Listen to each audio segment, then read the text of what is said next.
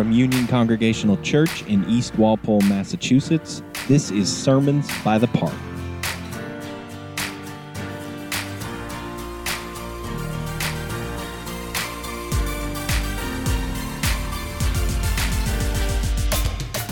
I'm Pastor Aaron Shepard, and it's summertime here in New England, which means it's time for folks to get some time away, maybe down on the Cape or up in Maine or New Hampshire. Here at Union, we are getting away. We've made the move outside to worship under the oaks and the pines and the hickory trees in our outdoor sanctuary just inside Bird Park next to our church building. You are, of course, invited. In fact, you are more than welcome if you're in the area to join us on Sunday mornings at 10:15 a.m. All we ask is that you bring your own chair, but we always keep a few extras on hand if you don't have one. And if you are away, you can worship with us from afar via live stream on Facebook at facebook.com slash church by the park. Our summer sermon series is called One Verse Wonders. These are messages drawn from the wisdom and inspiration of a single chosen verse of Scripture each Sunday. I'd encourage you not only to listen for the Word of God here, but to take each week's verse and maybe write it down and keep it in your pocket, or maybe memorize it so that you can call it to mind as you go about your day. You'd be amazed by how just a few words can open up a whole new world of possibilities. Here's this week's message.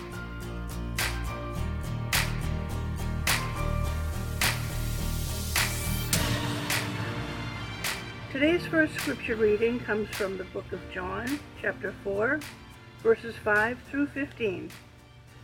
So he came to a Samaritan city called Sychar, near the plot of ground that Jacob had given to his son Joseph.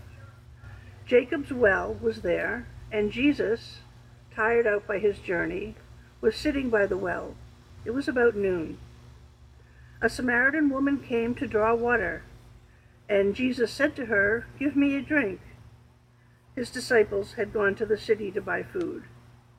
The Samaritan woman said to him, How is it that you, a Jew, ask a drink of me, a woman of Samaria? Jews do not share things in common with Samaritans. Jesus answered her, If you knew the gift of God, and who it is that is saying to you, Give me a drink, you would have asked him, and he would have given you living water. The woman said to him, Sir, you have no bucket, and the well is deep. Where do you get that living water?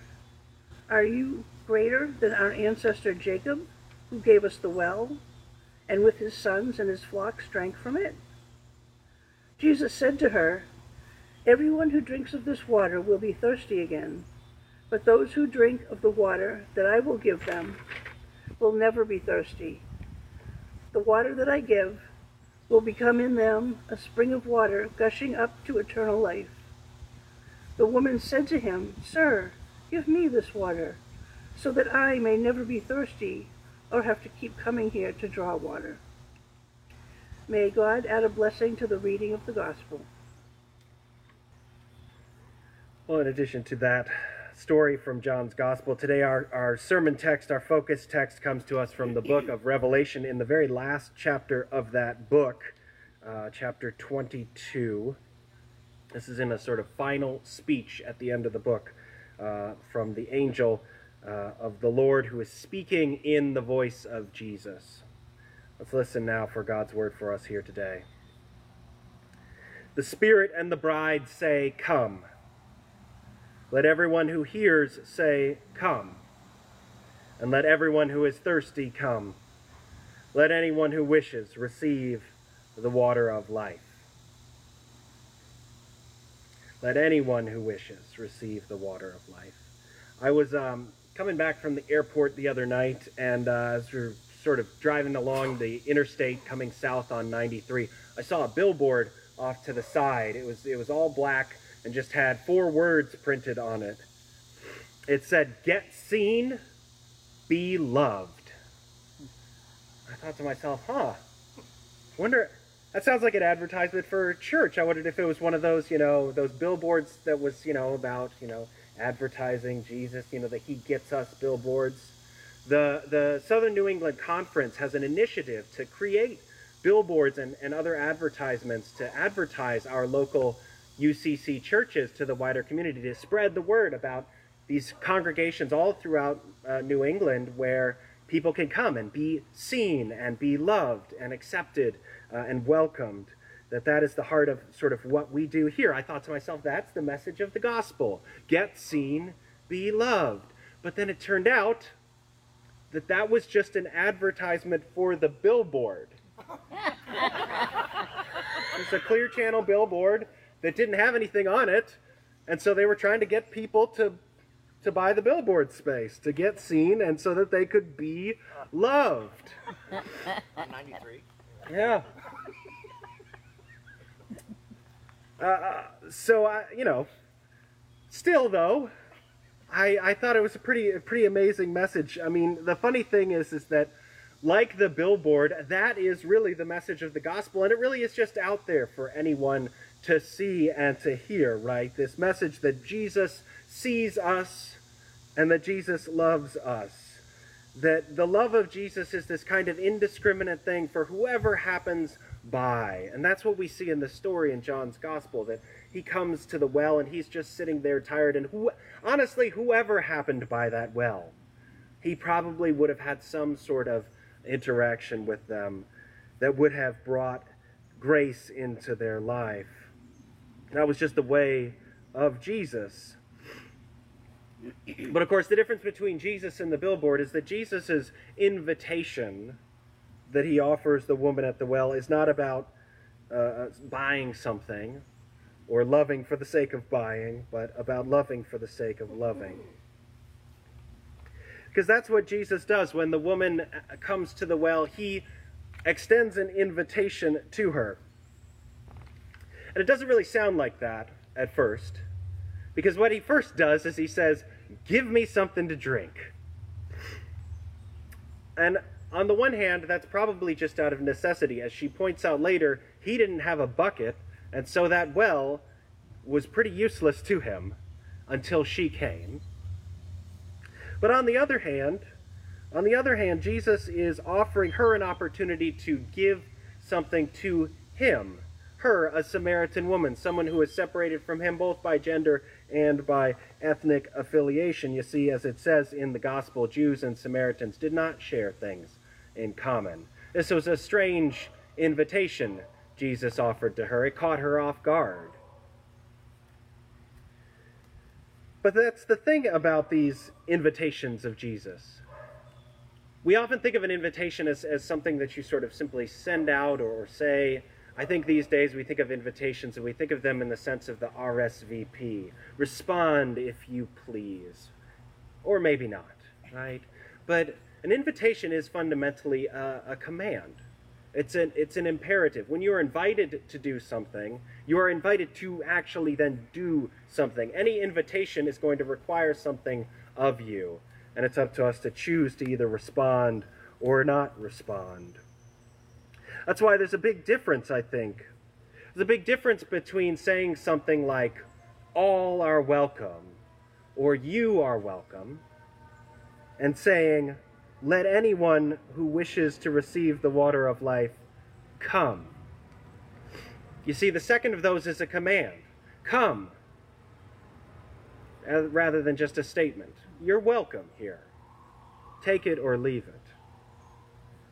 The gospel places a demand upon us to come to Jesus, and Jesus explains to the Samaritan woman why. He says, If you come, if you had asked me for water, I would have given you this water of life, this water that allows you to never thirst again. And eventually, once she understands the nature of this command, it is the woman who gives Jesus an invitation, who gives Jesus a command, and says, Give me that water that you're speaking of. And this really is the profound moment of faith in this story. That not only does Jesus put a demand upon us, but that we in turn are called to put a demand back upon Jesus. That Jesus says, Come to me, commanding us to come, and that we in turn say, Give to us so that we may receive. The funny thing about this exchange is that it is not a give and take. Fundamentally, what we see here in this moment of faith is a give and give. That one makes a demand of another, and yet in responding to that demand, the two are built up in mutual understanding. The question we have to ask ourselves today, the question we have to ask ourselves is are we up to the demand of Christ? Do we really wish to receive the water of life? Do we really thirst after what Jesus is offering? Well, I suppose we have to understand first what it is that he's offering. He calls it the water of life, living water in, in John's gospel. It's sort of a play on words. Living water was a way of referring to a certain kind of water in that time. It was water that was not still or stagnant. So while the water in the pond might be still water, if you got the water in the creek, that was the living water. It moves. The water in the well, for instance, that was not living water. It was still water. This is a sort of important and fundamental difference. This is why, for instance, um, uh, uh, the, the woman is so confused about what he's offering her at this point. Not unlike when Jesus tells Nicodemus earlier in John's Gospel that he must be born again to receive the kingdom of God. Nicodemus says, How can you be born twice? Once you come out of the womb, it's kind of a done deal, isn't it? The same way, this woman says, Where are you going to get living water from out of a well? This doesn't make any sense. But of course, the water of life is, is, is exactly what Jesus is talking about in Revelation. It's, it's a crystal stream flowing from the throne of God. It is the, it is the water that flows, that feeds and nourishes uh, uh, the righteous ones of God, which are like trees planted by flowing streams. Living water is this image all throughout the Bible for the grace of God, which never sits still but is always moving. The grace of God is this thing that comes to us not to sort of fill us up like a, like a basin or a jar. The grace of God comes to us to flow through us. We are not vessels to carry God's grace, but faucets and pipes to let it go through us. And that's the thing about the grace of God is that it is overwhelming when we receive it. It's transformative. It changes all things in our lives. It's it's something that will make it so that this woman never has to come to that well again, he says. That she'll never have to be an outcast again. As the story progresses in John's gospel, Jesus points out to the woman, he explains, he reveals that she has had five different husbands and that the man she's living with now is not even her husband. We get the sense that this is not a woman who is at the center of her society. In fact, we get the sense that she's probably not the kind of person who uh, has really known what it means to be loved. But Jesus is offering her that love knowing already everything there is about her. In fact, that's what amazes her most that Jesus already knows her whole life and yet still accepts her. That is the abundant grace of God that comes to change and to renew us. And so, this living water of, of God, this living water we understand as being like a stream, something that is nourishing to the body and the soul it's, it's overwhelming, it's wondrous, it's like an ocean.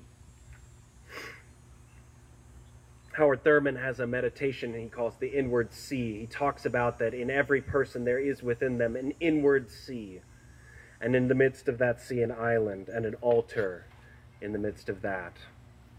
The inward sea in all of us is connected, he says, part of the common ground that connects us one to another. And so God's grace is like that sea that stretches out beyond us, touching the lives of others, gathering all things into one. And so to, re- to, to receive the grace of God is like coming to the edge of the sea and standing in it. I was thinking this week, I had some beach time with the boys this week, and my favorite moment came when I was with our uh, three-year-old Calvin. He was out in the surf and he had his little sand uh, shovel and his little cup, and he was standing in the waves, and he was smacking at each wave as it came in with his cup and with his shovel, and he kept saying, "Get back, get back, get back," and I was like, I was just looking at him, going, "You know, you're not gonna." you're not going to stop these waves from coming. But he just, you know, I didn't say anything to him. I didn't want to dissuade him, but he kept trying. He was persistent. He was so persistent. And I was like, boy, isn't that just like us? Isn't that just like us to resist and fight back the waves like a three year old with a sand shovel? Isn't it just like us to experience the grace of God and to say, get back, get back? but we can't. That's the thing about God's grace, is that it overwhelms our efforts to resist it.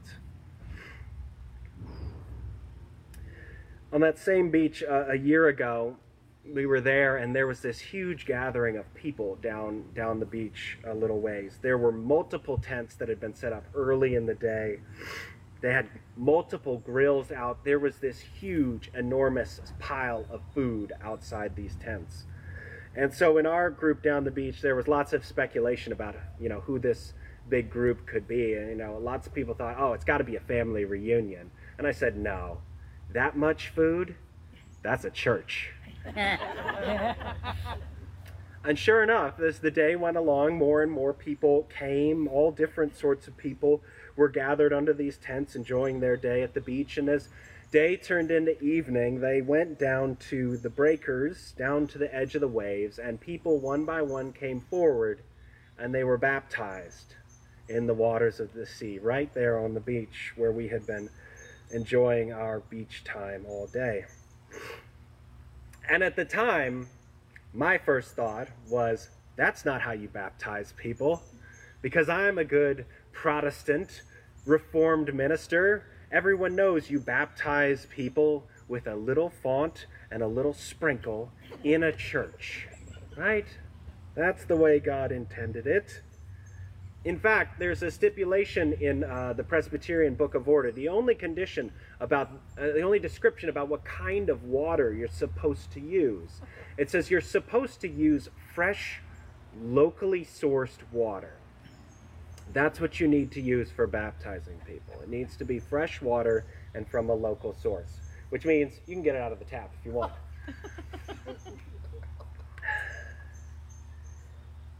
but as I was standing there watching these folks down in the breakers, and I was getting past uh, uh, my theological proclivities, it got me thinking that perhaps the water of life is much bigger than what we sprinkle baptizers think of it as being.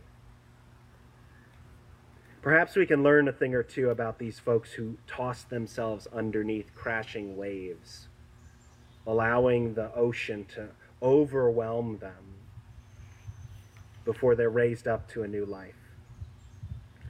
You see, the thing Jesus says to the woman about this spring of water is that it gushes up to eternal life. Eternal life being what Jesus uses to describe the life in Christ. I'm sure the people who were down there at the beach that day thought that they were getting saved. And who am I to say they weren't? Because ultimately, that is what Christ offers us salvation. Salvation, which is the fundamental change in the quality and character of one's life. That you are not who you once were, but that you are something new, something better, something more whole.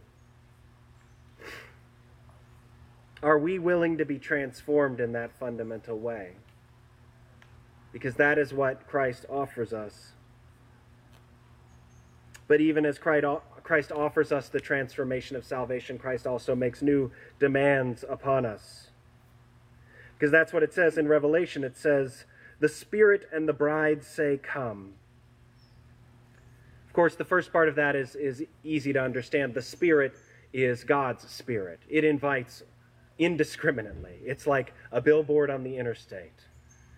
It speaks to us into the depths of our hearts, into the depths of our needs, and says, Come and be transformed. Receive the water of life. But it also says the Spirit and the bride, and the bride there is the church. The church is the bride of Christ. And so, as a church, we must be willing to place a demand upon one another and upon those whom we encounter who thirst for new life. Not just to say, we are the church or all are welcome, but to, but to command, to demand, to invite, to say, come and be changed, come and be renewed, come and be saved. And in turn, we then have to be ready to give more of ourselves for the sake of that change in others.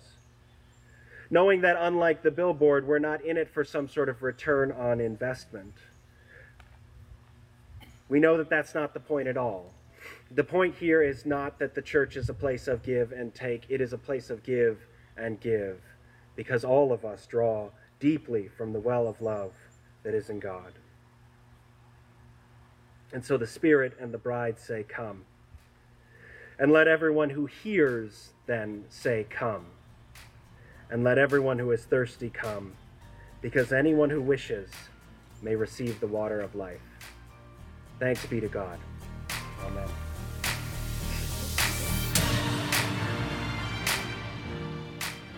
Thank you for listening. I hope this week's message has blessed you and that you got something out of it that you can take with you all along life's journey, wherever that may take you.